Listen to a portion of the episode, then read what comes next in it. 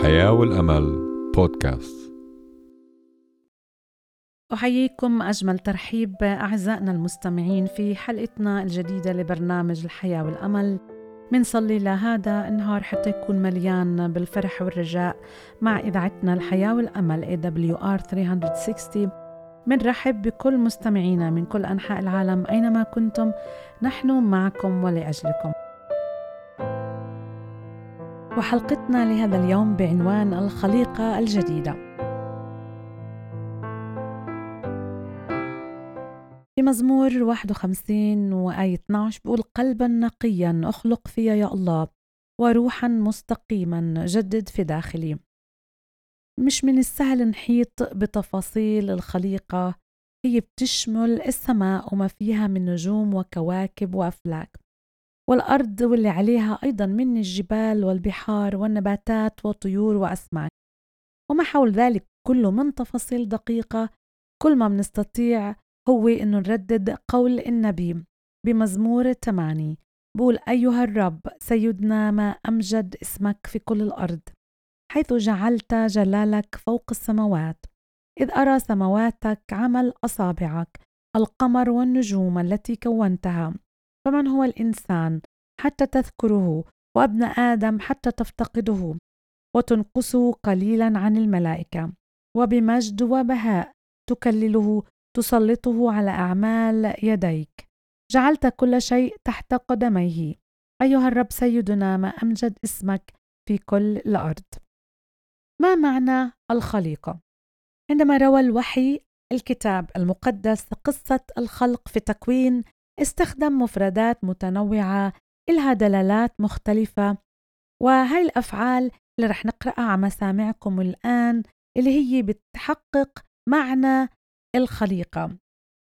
بيقول بتكوين واحد خلق أما بأمثال بقول أسس بسفر أيوب بقول صنع بتكوين أيضا الإصحاح الثاني بقول بنى وبتكوين الإصحاح الثاني بقول جبل أما مزمور 93 بقول ثبت وفي إشعياء 45 بقول نشر أما تكوين الأول بقول عمل في تثنية 32 بقول أنشأ أما مزمور 8 بقول كون ومزمور آخر 78 بقول اقتنى فمنلاحظ الفعل العبري من قنا لا يعني اقتنى بل يعني خلق وجميع هاي المفردات اللي ذكرناها بتتحدث عن سلطان الله الخالق المبدع صاحب القدرة المطلقة اللي فيها خلق الكون.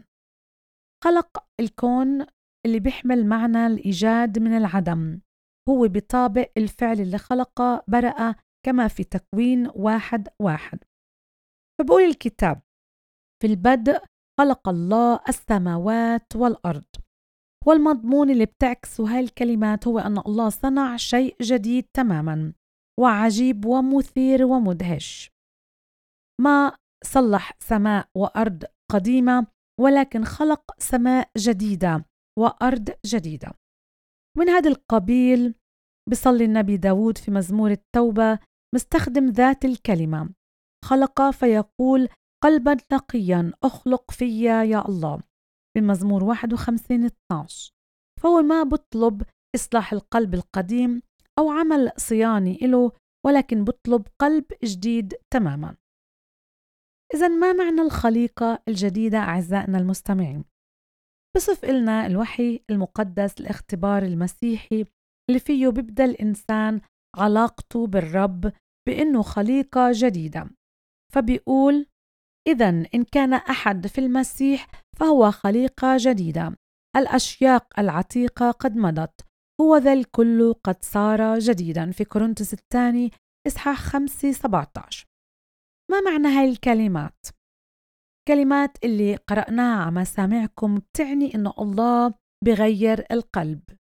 القلب القديم المخادع الميال للشر بهبنا قلب جديد حساس نقي بتجاوب مع الله. إذا إذ كان أحد في المسيح فهو خليقة جديدة يعني خلق قلب جديد حساس نقي بتجاوب مع كلمة الله. وبعني الاختبار المسيحي اللي هو لما الإنسان بيآمن في المسيح مش إجراء تحسينات ولا إصلاحات ولا ترميمات ولا ديكورات جديدة للقلب القديم ولكنه تغيير القلب بقلب آخر.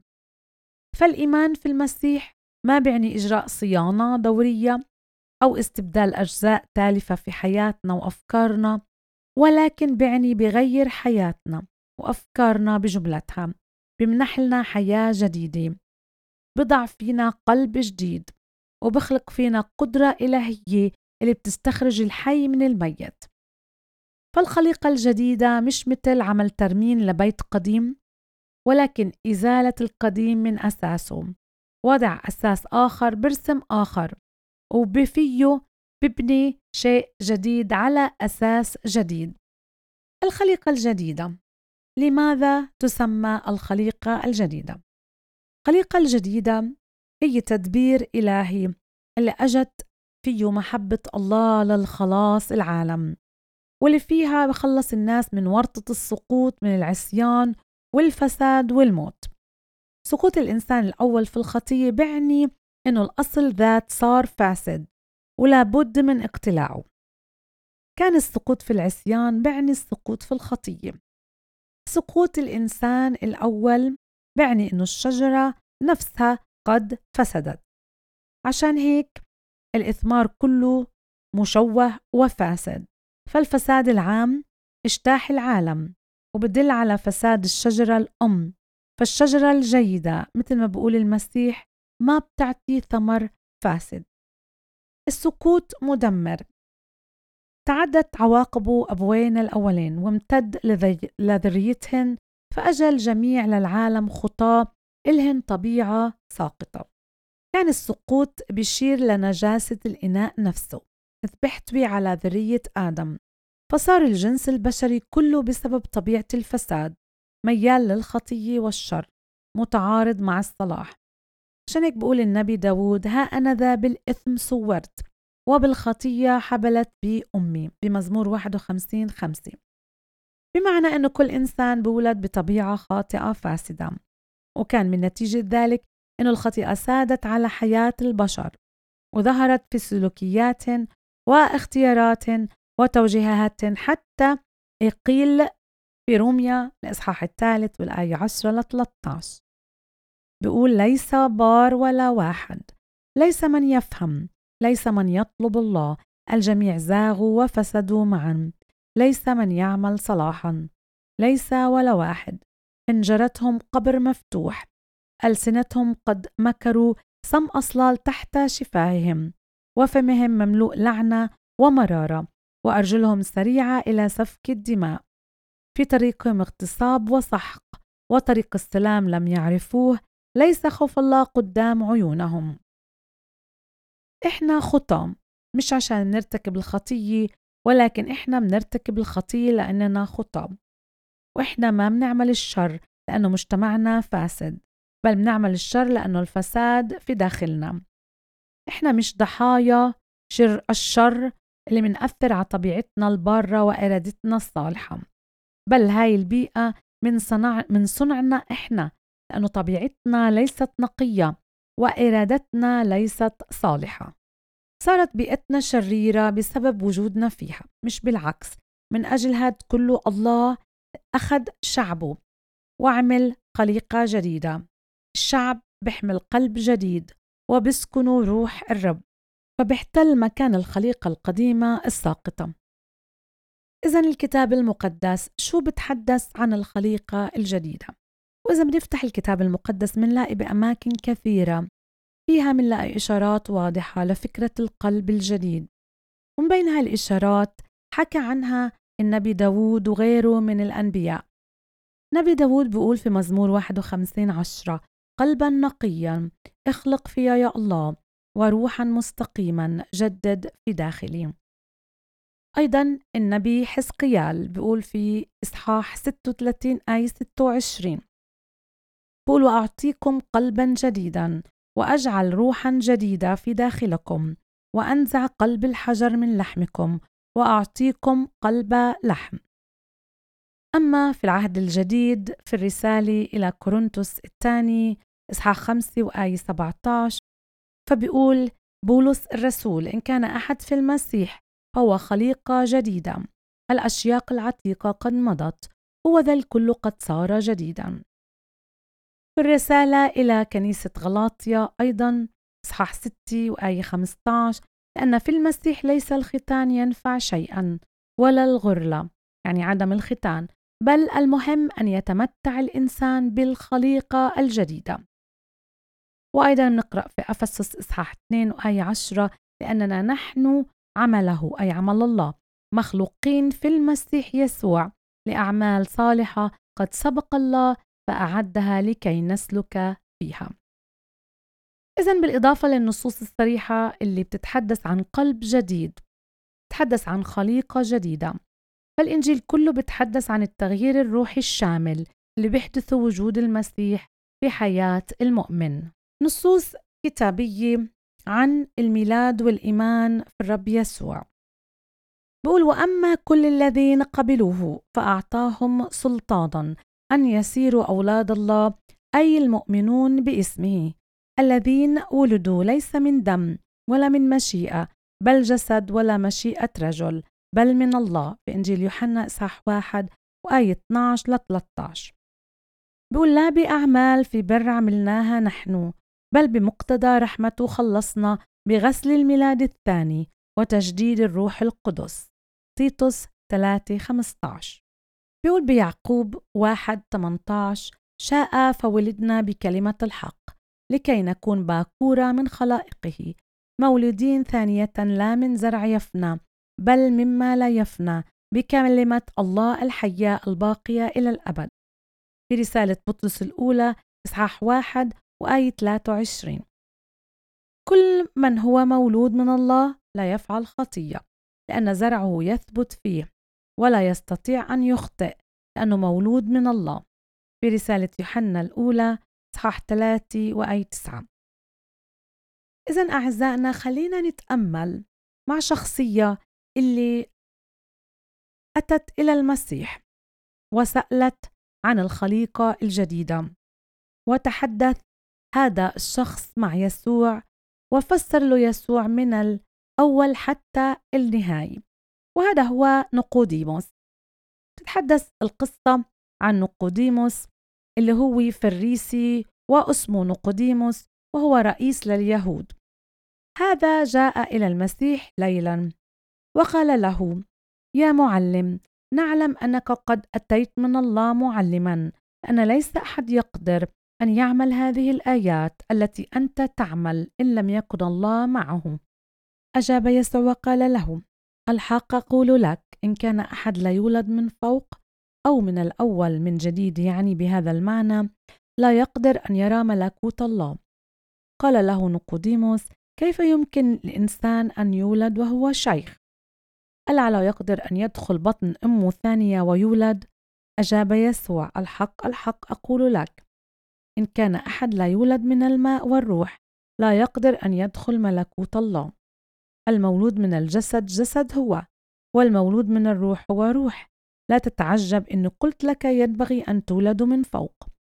الريح تهب حيث تشاء وتسمع صوتها لكنك لا تعلم من أين تأتي ولا إلى أين تذهب. هكذا كل من ولد من الروح.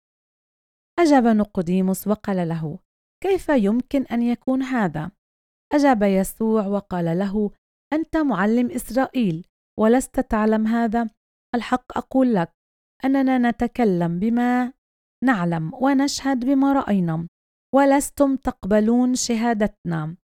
إن كنت قد قلت لكم الأرضيات ولستم تامنون فكيف تؤمنون وإن قلت لكم السماويات؟ وليس أحد صعد إلى السماء إلا الذي نزل من السماء ابن الإنسان الذي هو في السماء. والرب يسوع بكمل وبتحدث معاه وبعطيه قصة موسى والحية اللي رفعها. وبذكر آية اللي بتقول لأنه هكذا أحب الله العالم حتى بذل ابنه الوحيد لكي لا يهلك كل من يؤمن به بل تكون له الحياة الأبدية. لأن الله لم يرسل الله ابنه إلى العالم يدين العالم بل يخلص به العالم. وقرأنا هاي القطعة من إنجيل يوحنا إصحاح ثلاثة بتقدروا تقرأوا قصة نيقوديموس هناك. إذا أعزائنا خلينا مع بعض نتحدث شوي عن نيقوديموس عن هذا الشخصية عن أسئلته وأجوبة أيضا رب يسوع لإله نيقوديموس واحد من شرفاء اليهود ومن طائفة الفريسيين اسمه اللفظ اليوناني لكلمة نقوديمون واللي بتعني نقي الدم. يعني تعني شريف النسب أي النقي الأصل. نقوديموس كمان عضو في السنهدريم يعني هذا العضو آه آه أو السنهدريم واحد من ال 71 أشخاص أعضاء في السنهدريم اللي هو مجلس يهودي أعلى أو محكمة عليا للأمة اليهودية في زمن المسيح. هو في الحقيقة كان يمثل الشعب أمام السلطة الرومانية. إذا هو كان شخص مهم رجل دين مهم وأتى لعندهم لاحظوا إحنا ما قرأناها ولكن ذكرتها بأنه وردت قصة حية النحاس واللي فيها بتلاقوها في آه، الإصحاح الواحد والعشرين من سفر العدد واللي هي فيها بيكون آه، حية نحاسية رفعت بأمر من الله والنبي موسى عمل ما أمر الله بعد ما تذمر الشعب وربعت الحيات اللي لدغتهن واللي كانت أو سميت بالحيات المحرقة. وهناك رفع هاي ال ال الراية ووضع على حي حية نحاسية. أقام على عمود في البرية بحسب قول الرب. وهناك دعا الشعب بأن ينظروا إلى هاي الحية الشعب الإسرائيلي اللي لدغته الحيات المحرقة إذا آمنوا ونظروا نالوا الشفاء بالإيمان في وعد الله بأنه يشفي كل من ينظر إلها. إذا الله قال لموسى اصنع لك حية محرقة وضعها على راية فكل من لدغ ونظر إليها يحيا. إذن حديث يسوع من نقديموس شرح له إنه هاي الحية المرفوعة بتحمل رمز للمسيح. وفي فائدة من هذا الرمز لإلنا. الحية النحاسية هي كانت سبب أو الحية بحد ذاتها سبب الموت. الرب يسوع هو مات على أجلنا على الصليب وهو جسده أيضا اللي سبانا بموته لأجل كل الناس. حية رفعت خالية من السم. إنها كانت من نحاس نقي والمسيح صلب معصوم عن الخطية لأنه من السماء. رفعت الحية على مرأة من الناس فصلب المسيح على الجلجثة وهي أكمة مرتفعة حتى الكل يشوفها ويشفى من الخطية. النظر بالعين المادية هي واسطة الشفاء من لسعة الحي وكذلك النظر الروحي بعين الإيمان هو واسطة الشفاء الروحي. الشفاء مضمون لكل من ينظر إلى الحياة بالإيمان مستند على وعد الله. فالخلاص من الموت مضمون لكل من ينظر إلى المسيح المصلوب أي لكل من يؤمن بالإيمان بوعد الرب. بيقول التفتوا إلي واخلصوا يا جميع أقاصي الأرض لأني أنا الله وليس آخر. بإشعياء 45 22 إذا الهلاك كان حتمي لكل من يرفض أو يؤجل أو يستهين أو يحتقر الوسيلة اللي حددها الله للشفاء. وهيك الصليب أيضا المسيح اللي بيؤدي إلى الهلاك. إذا خلينا نشوف الدروس الروحية من حياة نقوديموس وأيضا أمور أخرى اللي ممكن نتعلم منها عن الخليقة الجديدة. الدرس الأول. الإنسان اللي عنده الإيمان الخائف. ففي كل مرة ذكر فيها اسم نقوديموس تم تعريفه بأنه الرجل الذي جاء إلى يسوع ليلا. أجا نقوديموس لعند يسوع بالليل وهاي الصفة تسقط فيه ليه أجا نقوديموس إلقاء يسوع في ظلام الليل؟ وأيضا مش بوضح النهار. سبب مجيئه كان لأنه هو أراد الهدوء. يمكن أراد أنه يبعد عن كل الزحام. لأنه الناس كل النهار كانت حواليه. ولكن الأرجح جاء ليلا حتى لا تبصره الجموع اللي كانت تحيط بالمسيح نهارا. خوفا على مركزه الديني ومكانته في المجتمع اليهودي. هذا الموقف إن صح هو موقف الكثيرين في عصرنا اليوم. اللي بتجذبهن شخصية المسيح تمتلئ قلوبهن بوادر الإيمان ما لكنهن ما أعلنوا قبولهن.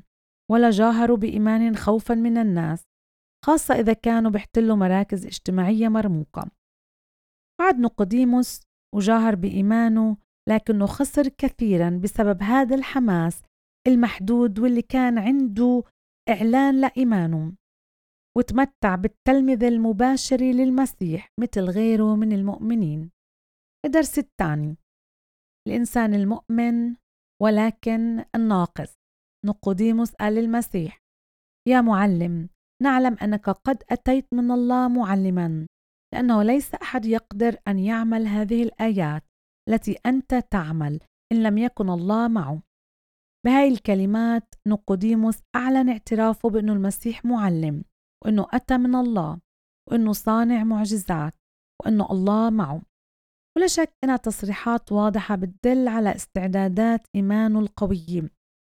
ومع ذلك كان هذا الإيمان ناقص ومحدود. فالمسيح مش مجرد معلم ولا مجرد صانع معجزات ولا مجرد شخص بسانده الله ولكن هو الله ظاهر في الجسد. نقوديموس ما قدر يدرك من خلال ملاحظاته النظرية وتحليلاته المنطقية.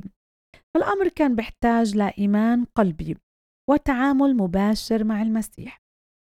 وكتيرين كمان في عصرنا بيشوفوا إنه المسيح إنه إنسان كامل ومعلم نموذجي ولكن إيمان بضل ناقص فما في كفاية إنه يعجب الإنسان بمعجزات المسيح أو بإقواله أو بشخصيته ولكن لازم يؤمن ويعترف فيه ربا وإلها ومخلصا ويكون عنده رجاء أبدي. إذا كان في إشيين في نقوديموس. إيمان الخائف والإيمان الناقص. خلينا أعزائنا نشوف الدرس الثالث الرؤية الروحية اللي كانت عنده لنقوديموس. قال الحق أقول لك إن كان أحد لا يولد من فوق لا يقدر أن يرى ملكوت الله. وما المقصود هون رؤية ملكوت الله أي الدخول إلى الملكوت؟ ولكن شرحه المسيح فيما بعد. ولكن هاي الكلمات كانت تمهيد وبتعني الحاجة أو البصيرة الروحية اللي بتقدر تميز فيها. كثير من الناس محكومين برؤيتهم المادية وما بقدروا يشوفوا وراء المنظور ولا بتقدر إيمانهن أن يتخطى الحسابات المنطقية ولا يبصروا سوى الأشياء التي ترى بالعين. هدول ما بيميزوا الفكر الروحي ولا بيتجاوبوا مع إيحاءات الروح القدس ولا بيسمعوا أيضا همسات الله إلى القلوب المرهفة. آخر أمر أعزائنا الدرس الرابع الولادة الجديدة. قال يسوع إن كان أحد لا يولد من الماء والروح لا يقدر أن يدخل ملكوت الله. هذا التعليم واضح عن معنى الإيمان المسيحي. ميلاد جديد كيان جديد شخص جديد وقلب جديد. وليس طلاء جديد مثل ما قلنا لإناء قديم. وليس إعادة تلوين شيء لتغيير مظهره. فالإيمان الحقيقي بيسوع هو مش تغيير الشكل ولكن تغيير الجوهر. والمسيح أراد يعلم نقوديموس إنه حتى نغير المياه الجارية في النهر علينا إنه إحنا نطهرها من كل الشوائب. فتطهير المجرى بعني تغيير النبع ذاته حتى يكون نبع مقدس. أعزائنا الرب يسوع وضح لنقوديموس وقال له عليك تولد من جديد. عليك إنك تولد ثانية. وقصده كان واضح بأنه يآمن في المسيح حتى يغير قلبه لأنه ولا أي في تقليد ولا في أي تدين عنده ولا أي في تعليم بدرسه وبحفظه وبحاول إنه يسويه رح يوصل إنه يغير قلبه. تغيير القلب زي ما قلنا بتم بالإيمان بيسوع. قلنا هو مش طلاء ولا تلوين ولا تغيير للمظهر الخارجي ولكن هو تغيير القلب. وهذا هو الإيمان الحقيقي بالرب يسوع بموته على الصليب وفدائه لأجلنا. وأخذ خطايانا على الصليب وقيامته. خلينا اليوم نفكر في أسئلة نقوديموس. نفكر في إيمانه الناقص بإيمانه الخائف وأيضا بنظرته الروحية اللي كانش فاهمها بالتدقيق. ونيجي لأجوبة يسوع اللي جاوبت على كل سؤال عنده وهون وصلت حلقتنا إلى الختام. حلقتنا كانت بعنوان الخليقة الجديدة. نشكر حسن استماعكم ومتابعتكم معنا. منذكركم إنه بتقدروا تتواصلوا معنا في أي وقت في أي سؤال واستفسار. وإذا احتجتوا للصلاة إحنا حاضرين هون حتى نصلي لأجلكم. كمان إذا بتحبوا تحصلوا على الكتاب المقدس راسلونا عبر بريدنا الإلكتروني hope at awr.org وعبر رسائل الواتساب على رقم زائد واحد اثنين أربعة صفر تسعة صفر صفر تسعة تسعة ثلاثة تسعة. تابعونا عبر منصات التواصل الاجتماعي من فيسبوك انستغرام ويوتيوب at awr slash arabic. والبث الحي المباشر لإذاعة صوت الحياة والأمل. وبتقدروا تتابعونا على مختلف منصات البودكاست من سبوتيفاي أنغامي أبل وجوجل بودكاست لإذاعة الحياة والأمل. أعزائنا بنلتقي معكم في حلقة جديدة من برنامج الحياة والأمل. دمتم برعاية الله ونعمة ربنا يسوع المسيح. مع جميعكم وإلى اللقاء.